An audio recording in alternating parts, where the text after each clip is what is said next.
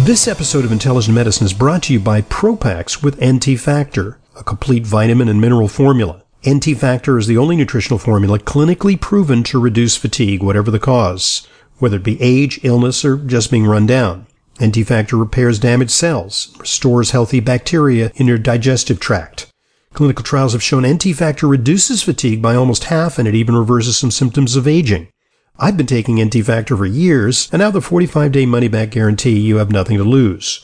To order, call 800 982 9158. That's 800 982 9158. Or go to ntfactor.com. That's ntfactor.com.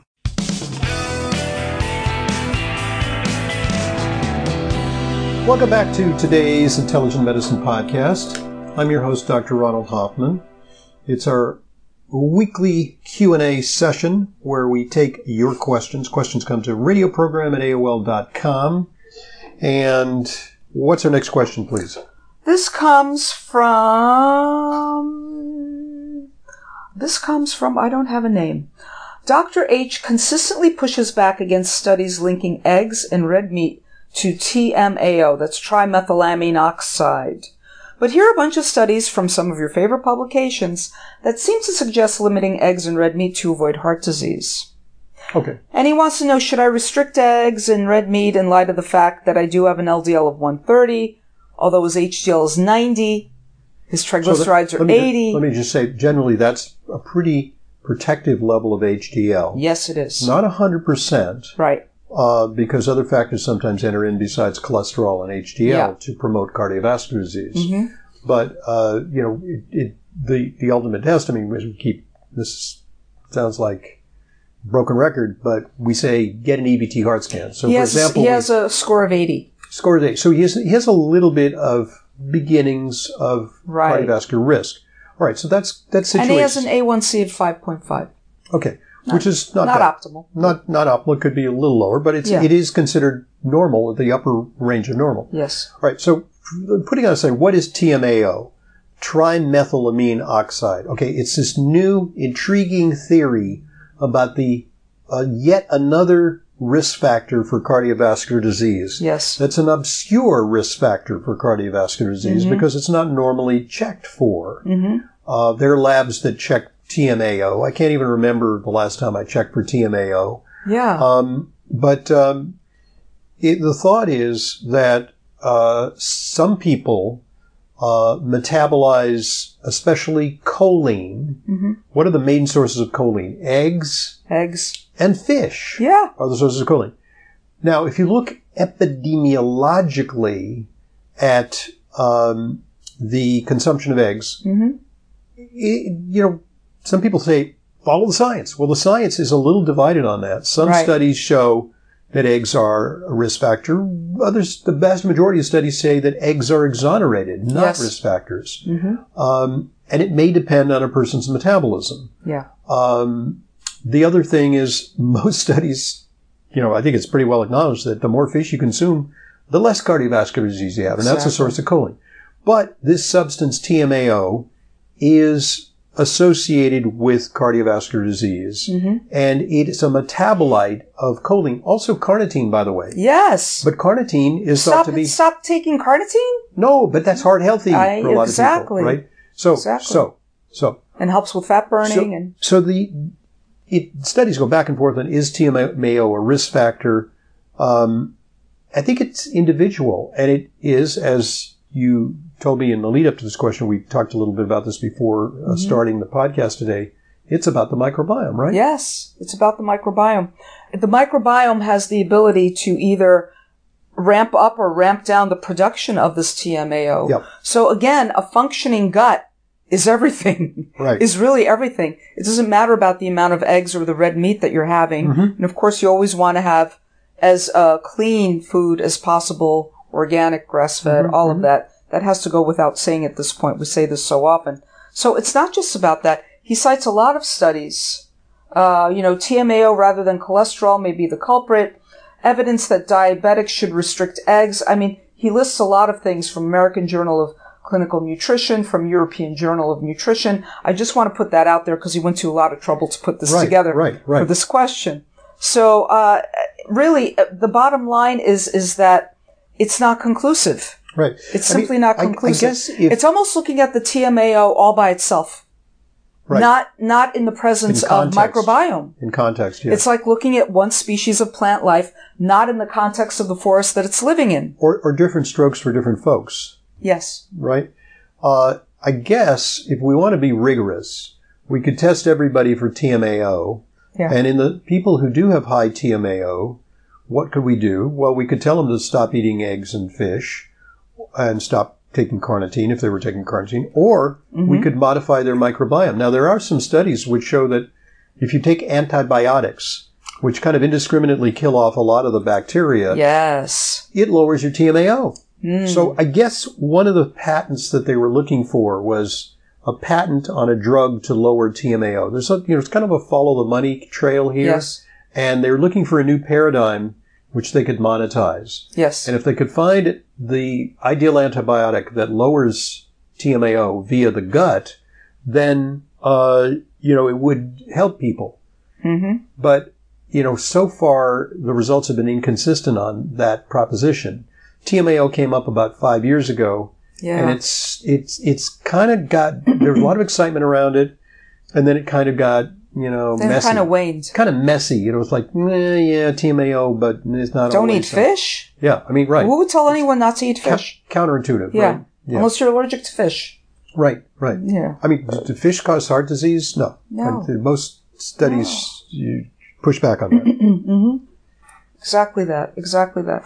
So, with an LDL of 130, total cholesterol of 230, the HDL is 90, nice big garbage truck, triglycerides at 80, calcium score of 80, and A1C of 5.5. He wants to know if he should stop eating eggs and red meat. well, how would you know if it's beneficial? Right. I mean, it, it would be the absence of problems Mm-hmm. for the next 20 years. But what would be the metric, you know, to see Yes. if it's beneficial? First of all, to see if he has a high TMAO. right. You can get it measured. Not a lot of labs do it readily. It's not Mm-hmm. covered by insurance often, but you know, you want to do it, make yourself into a science fair project, get it done, find out if it's high, and then stop eating those things and see if it gets lower. Right. But then the What's question is to going to be, you know, is the TMAO hypothesis solid enough to substantiate that kind of deprivation over time, Yeah. even if he does lower it? Right. Right. Right. In the meantime, you could be helped by lowering your A1C. That would be helpful. A little bit of a lower carb diet. because Eat uh, more eggs and fish, and Yeah, eat more eggs and fish. Stop eating- and meat, and stop eating so many carbs, Right. and that A1C will come down. Right. Yeah, yeah, exactly, exactly. This really is a double-edged sword for many people. So yeah, I would, I would pay less attention to TMAO. Let's. I mean, let's Yeah. let's watch that I mean- TMAO. Let's watch that paradigm develop. Yes, yes, yes. Let's watch it develop because of all the studies that he cited here in this question, none of them address the microbiome. Right. And that's the question. Mhm. Yeah. So it's not TMAO for everyone across the board who are eating eggs and red meat. That's not seen. It's not conclusive. Mm-hmm. Okay. So what Okay. are we what are we talking about? Enough of this. It's Okay. T- TMI. TMI, I'm making- exactly. I'm making the TMI sign. Exactly. Okay. So speaking of TMI, uh, here's some information that uh, some of our sponsors want you to hear. So uh, please uh, listen up. You know how important it is to ensure that your supplements are genuine, safe, and effective. That's why I partnered with FullScript, an online dispensing platform that only offers curated professional grade brands that I know and trust. The very same supplements that I prescribe to my patients and take myself. Never counterfeit or expired, always stored and shipped correctly. Just go to drhoffmanstore.com to start your free FullScript account. Buying through FullScript offers fast shipping, optional refill reminders, a mobile-friendly site. It's safe, secure, and HIPAA compliant and offers world-class support. FullScript also gives you access to my custom targeted supplement protocols that combine the products that I recommend to address specific needs heart health, immune support, and much more. Just go to drhoffmanstore.com to sign up for your free FullScript account. You'll get access to the supplements and features you need to help you achieve your wellness goals. That's dearhoffmanstore.com. drhoffmanstore.com. Thanks for listening and thanks for supporting our sponsors. They're what make intelligent medicine a continuing free resource to you. And now back to our questions. What's next, Leyla? From Nicole. Hi, Dr. Hoffman. In a few of your latest podcasts, you've talked about EMF uh, and how bad they are for us. Does this include PEMF, pulse electromagnetic field therapy? I would think not, seeing that it's natural, it's a natural earth frequency.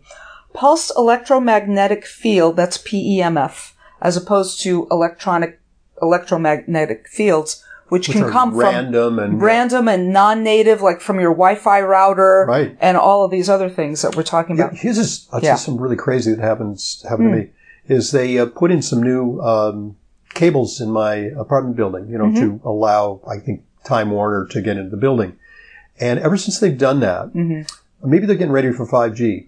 Uh, ah. There's, the, I have like a little vestibule in my apartment. I don't have a very big, but I have a little vestibule, you know, mm-hmm. where you come in, you take off your shoes, you know, and you put your keys on the table, mm-hmm. and uh, you know, it's just well, foyer. foyer, you know, but it's hardly foyer. It, it, hardly deserves that term because it's such a small apartment. But anyway, um, it so when I have, I mean, I listen to uh, podcasts and I listen to uh, the radio sometimes using my tablet, my yes. computer, yeah. uh, tablet or phone, iPhone. And if I walk in that area, I hear this ah. static. And I'd think, thank God that's the room, not, not the room I'm sleeping in because these are soundless, invisible, uh, electromagnetic yeah. fields that are messing with the reception on my yes. radio and on my, uh, radio too. It does it with the radio and it does it with wow. my, pad. And, you know, this, we are saturated in those things. We are. We are. You know what I found out recently? I mean, the bedroom already, yes. it's, it's okay, you know? Yeah. Yeah. Yeah.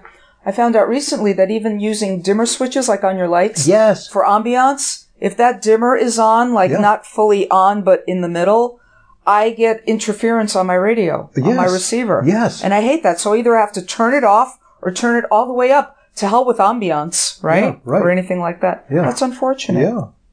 So low frequency pulsed electromagnetic field therapy, uh, that might be helpful for some things, but if it's in the range of earth magnetic field, we want native EMF, which is from the earth. One of the best things we could do is not here on the concrete and the tar, but maybe out in the country is walk barefoot. Stephen Sinatra, grounding. Grounding. Mm-hmm. Grounding. That's what we're talking about. So, but here's so, the thing, hmm. you know, uh, we cannot exonerate PM, PEMF. Yeah. Because it is artificial. It's non-native, and, right. You know, humans in their wisdom, we say, well, this is in the safe range and that's in the harmful range. And, but, you know, we don't know. PEMF is therapeutic. It actually yeah. is good for pain. Mm-hmm. It can be, uh, I've, I've, some people sleep on PEMF mats wow. that supposedly help their sleep. But, you know, I think it's a little bit um, tricky mm-hmm. to emulate the fields that are optimal for human functioning. It's our yeah. best guess as to what works and what's not harmful. Yeah. So, I mean, uh, I think that they're by an order of magnitude safer than these random electrical fields that we're exposed to. Yeah. Because it's designed to be therapeutic. But I, you can't completely discount the possibility that these could mess things up. Mm-hmm. Mm-hmm. I mean, because we, we're, we are electrical systems in our body. We have yeah. nerves. We our cells. We're electrical elect- beings. We, there's electrical. Uh, yeah. uh, there's there's electrical potential around our cells. Mm-hmm. You know that. Uh, mm-hmm. So, in, if those are challenged with interference, maybe our cell function is less good. Yeah. So, Nicole, we're not sure if that includes PEMF or not. So, but uh, some of my colleagues use PMF, PEMF in uh, treatment mm-hmm. of pain conditions and uh, a variety of problems, and they just rave. They yeah. just say it's fantastic. I don't use those treatments here. Yeah. Uh, but uh, it is a modality that's popular in integrative medicine. Mm-hmm. Mm-hmm. In the meantime, if you get out to the country, walk barefoot yeah, right. on some grass right. and some soil. Right. And at the beach. Stuff right. like that. Stuff like that. We have an email from Chris. Hi, Dr. Hoffman and Leyla. Love your show. You're both so informative. Thank you, Chris, for listening. I recently came across an article from a Japanese study regarding K2 in the form of MK4, mm-hmm. which was used to prevent bone loss in postmenopausal women. The dosage was 45 micrograms a day of MK4. I've been taking MK7 once a day of a dosage of about 100 micrograms for many years for osteopenia, osteoporosis, but recently increased it to 200 micrograms after listening to your show. Way to go, Chris. Yes, we definitely want more than 180 micrograms of MK7. This has worked very well for me, and after reading this study, I'm wondering if I should also be taking the MK4 at a dosage of 45 micrograms along with the MK7 of 200 micrograms. What are your thoughts? It, it's a little perplexing because there is um, MK7, yeah, which is a form of vitamin K2. Yes, it's a subtype of vitamin K2. Um, and MK4 is kind of an intermediate metabolite on its way, I believe, the, to becoming. So in, in this uh, one study that I'm looking at here is MK7 appears to offer a number of practical benefits over MK4 in terms of lower dosing and single daily dosing instead of multiple dosing. Hmm. So the vitamin K2, they say in the form of MK4, mm-hmm. has been shown to reduce the proliferation of rheumatoid synovial cells in vitro and in vivo models. Okay, so it's good oh, for. interesting. So it's also good not just for okay. bone and heart, but good for rheumatoid arthritis. Uh, recently, was found that 45 milligrams per day of MK4 reduced clinical and biochemical markers of disease activity. Um, MK4 is a form of vitamin K2 that's greater bioavailability, bioavailability than MK4. But the therapeutic utility of MK7 in rheumatoid arthritis has not been investigated. Uh, so does it apply to bone? Synthetic MK4 supplements were the first to market. Um, and then came MK7. Research using the MK7 form of vitamin K began about a decade ago. Uh, likely due to its longer side chain conferring greater liposolubility, maybe it's more bioavailable. MK7 has a much longer half-life than MK4. Mm-hmm. This is the main reason that dosages of MK7 may be as low as 45 micrograms daily, and that single daily dosing is possible. Uh, um, so this is one viewpoint in the Natural Medicine Journal. Maybe hmm. not the last word on that, but you know, I think it's also in the supplement field. There's sometimes there are competing forms. You know, like R lipoic acid versus alpha lipoic alpha acid. Lipoic acid it's like this yeah. argument, or you know, is it DIM or is it uh, you know the other form? Uh, uh, I, uh, indole indole three carbinol I three C. You know, DIM versus I three C. There's like it's like this these civil wars, you know, between you know like which form is better. And sometimes it's there's a proprietary interest in pushing one form over another, or ubiquinol yeah. versus CoQ10 is another example. Yes. You know, yeah, true, true. So, Chris, uh, for bone health, uh, you're better off with the MK7. 200 microgram is a great dose. That's what we prescribe. Yeah. Yeah, that's what we prescribe pretty much. 300 may be better, but don't forget you're also getting some from your diet if you're eating healthfully. So, thank you for that email. I think we're good for another question. We've got one from Michael. Hi, Dr. Hoffman and Leyla. Studies regarding the benefits or harmfulness of coffee seem contradictory. What is your view? Do the attributed benefits accrue from the caffeine or from the polyphenols? Wouldn't you agree that the benefits of green tea outweigh any benefits of coffee?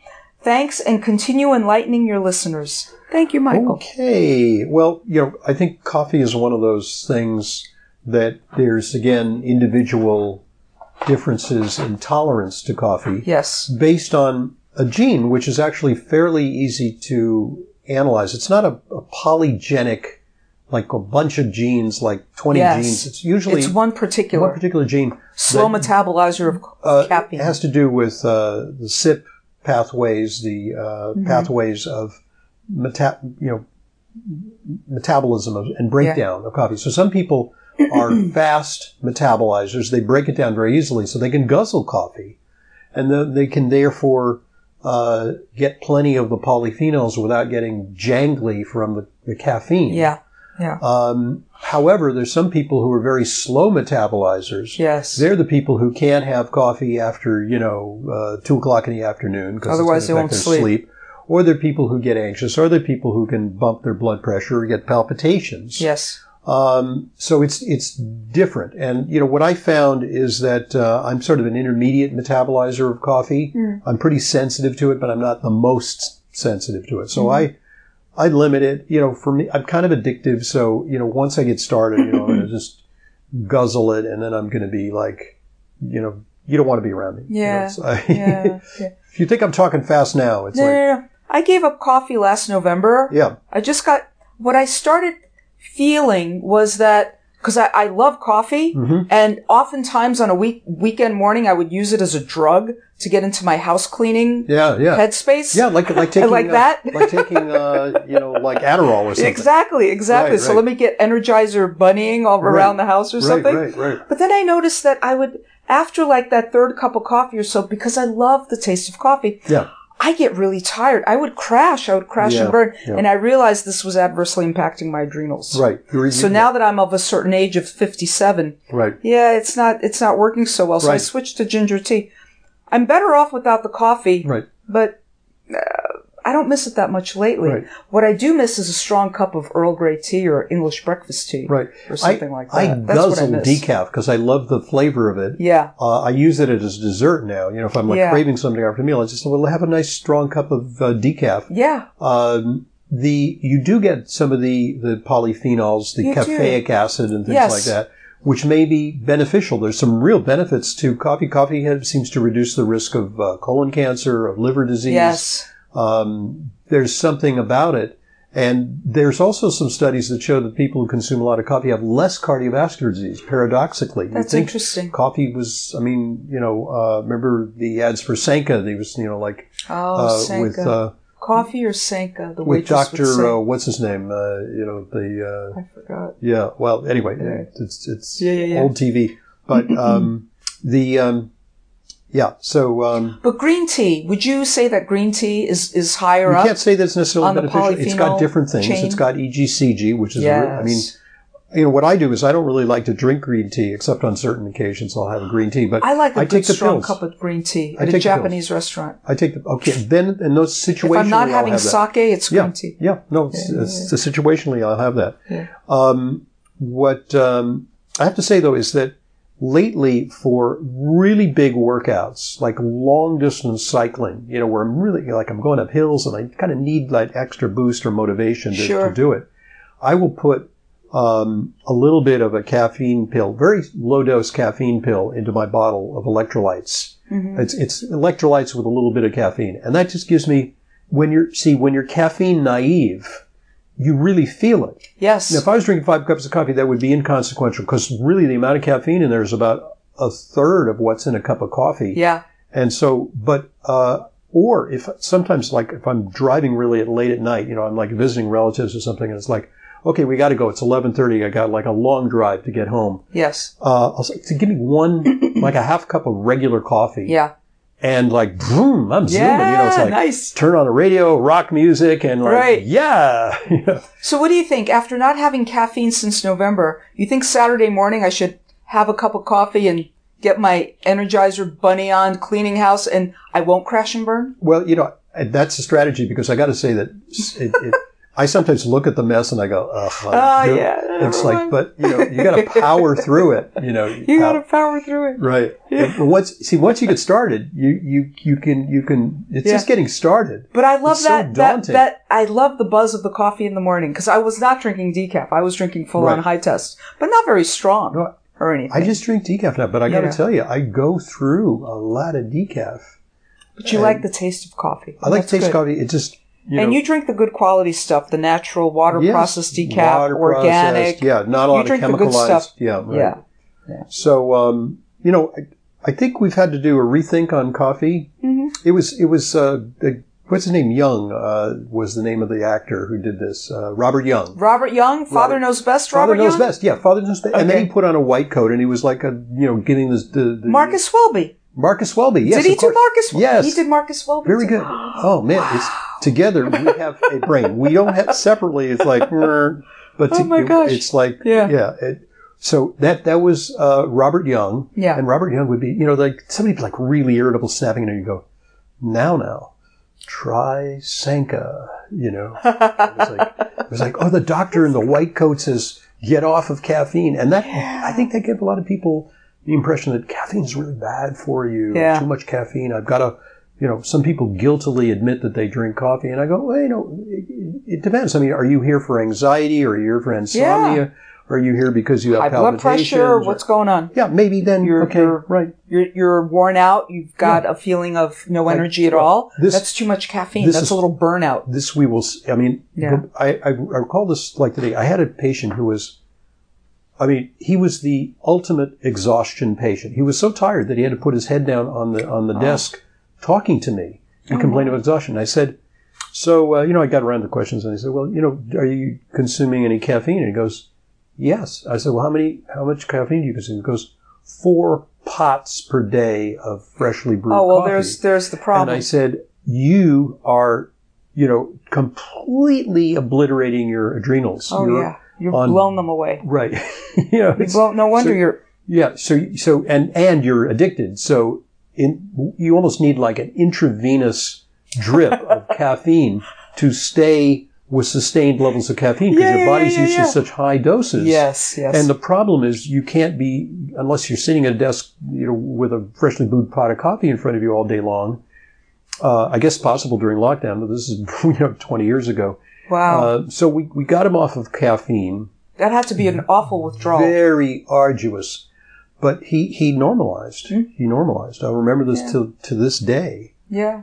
You know, That's really something. Yeah. Four pots of coffee. Yeah, but you know, it, yeah. it's it's you know he he addressed his fatigue by taking more and more and more and yes. more and more. Yeah, and it was working against him. Yeah. Yeah. Okay. Well, thank you, Michael, for that very thoughtful question. Yeah, I mean, again, this is this is the nature of nutritional advice. Yeah. Is that you know the dogma of of twenty years ago, like for eggs and for coffee and for uh, red meat and saturated fat, you know, we have to we have to rethink those things. Absolutely. Because nutritional science yeah. uh, proceeds, and that's why mm-hmm. I don't. I hate the term settled science.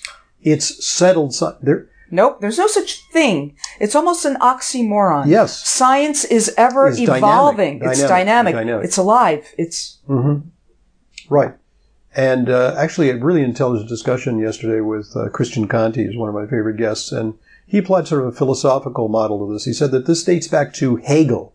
I said, man, this guy's like, he studied philosophy. Well, Hegel was a 19th century German philosopher. Yeah. And uh, he, uh, and it, it, now I vaguely remember when I studied philosophy that he introduced the idea of thesis and counter thesis and then synthesis. That's how ah. thought process and scientific progress proceeds is that, you know, people advance a theory, then they challenge it, mm-hmm. and then it's amalgamated and synthesized, mm-hmm. but it's continually evolving. Always. And yes. so he was one of the first guys who introduced the notion that there's no scientific immutable truths. There are this constant refinement mm-hmm. of science. Mm-hmm. And we're seeing that with COVID. Big oh, time. Oh, yeah.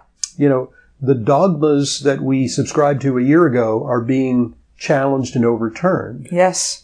And, and questioned and yeah and and I you know I applaud the questioning and some of it's yeah. wackadoodle questioning we okay so we can we can push back against that but mm-hmm. we shouldn't stifle it absolutely not yeah I mean absolutely one not. example and we discussed this last week is the origins of COVID you know it's like well this crazy theory that it's escaped from a Chinese lab now, hmm? major scientists are yes. signing on to that. Yeah. They're coming out of the woodwork and they're saying, well, we were reluctant to say this, but, you know, examining the evidence, it's, mm-hmm. it can be pretty compelling. Mm-hmm. Mm-hmm. Uh, you know, was it, did it just evolve and jump from one animal species to humans or was it engineered? Mm. It appears to have a patent. yeah. Well, and yeah. So might NAC one day. Oh no. That's okay. right. Yeah. Some corner of the market on Corona. I know.